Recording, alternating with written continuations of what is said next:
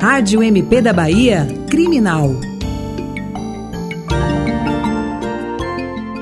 Ministério Público da Bahia e a Polícia Federal deflagraram nesta quarta-feira a Operação Stop Driver. A ação ocorreu na região oeste do estado e tem por objetivo desarticular uma organização criminosa investigada por operar um esquema de venda de carteira nacional de habilitação. Foram cumpridos ao todo quatro mandados de prisão preventiva e 21 de busca e apreensão nas cidades baianas de Bom Jesus da Lapa, Canarana, Coribe, Correntina, Santa Maria da Vitória e São Félix do Coribe. A organização é suspeita de emitir o documento de maneira fraudulenta para clientes de dentro e de fora da Bahia. A operação também cumpriu mandados em endereços residenciais e comerciais de Brasília e Goiânia. Foram presos um agente público da 17ª Circunscrição Regional de Trânsito, o Ciretran, em Santa Maria da Vitória, um ex-servidor do órgão e sócios de autoescolas.